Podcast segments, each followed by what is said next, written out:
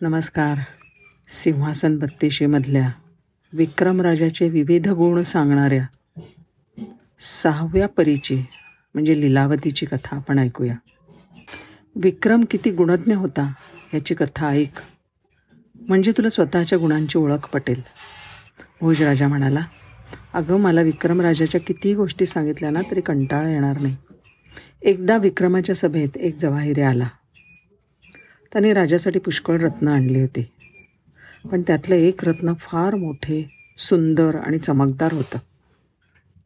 डोळे दिपावेत असं ते रत्न मौल्यवान होतं. राजाच्या सराफांनी त्या रत्नाचं मूल्य एक सहस्र सुर सुवर्णमुद्रा एवढं केलं. राजाने ते रत्न खरेदी केलं. आणि त्याच्या जवाहिरेला सांगितलं याच आकाराची अशीच चमक असणारी आणखीन दहा रत्न तू एक महिन्याच्या आत आणून दे. मी ती विकत घेईन. पण उशीर जर केलास ना तर मात्र काही घेणार नाही. जवाहिर्या फार आनंदित झाला. विक्रमाचं औदार्य बघून त्याला फार आश्चर्य वाटलं. स्वदेशी गेला आणि त्याने त्याच नमुन्याची दहा रत्न विकत घेतली. परत यायला निघाला. दिवस पावसाळ्याचे होते. आणि वाटेमध्ये नदीला खूप पूर आला होता. पुढे जाता येईना. अलीकडच्या एका गावीच त्याला नदीचा पूर ओसरेपर्यंत थांबावं लागलं. त्याची राहण्याची सोय रामदास नावाच्या एका सराफाकडे झाली. जवाहिरेला तर एका महिन्याच्या आत विक्रमाकडे जायचं होतं.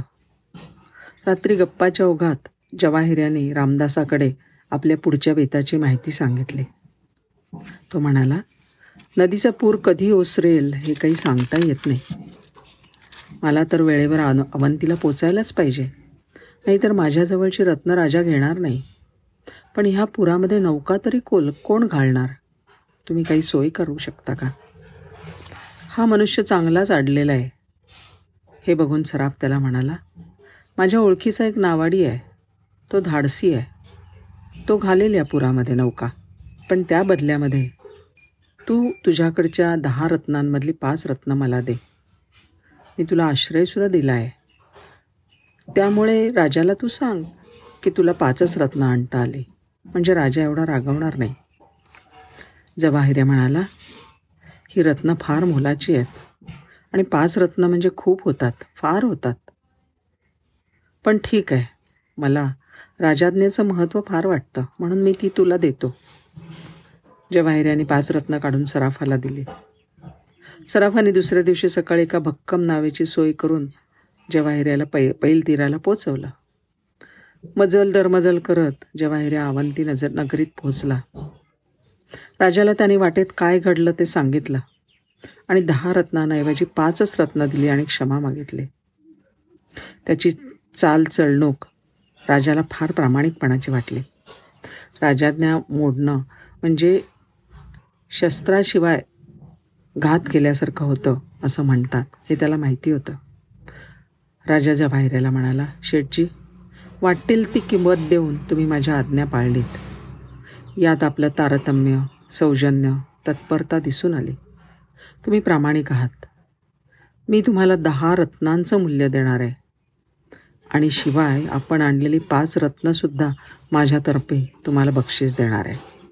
राजाने पाचही रत्न आणि दहा रत्नांची किंमत जवाहिऱ्याला दिली जवाहिऱ्या थक्क झाला राजाला त्याने वारंवार प्रणाम केला आणि निघून गेला.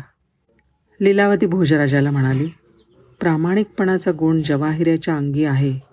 हे पाहून विक्रमाने त्याला एवढं बक्षीस दिलं. आहेस का तू एवढा उदार? नाही म्हणला. भोजराजा म्हणला मी इतका उदार नाही. आणि लीलावतीची मूर्ती पुन्हा जड झाली. राजा आपल्या राजवाड्यात परत गेला. धन्यवाद.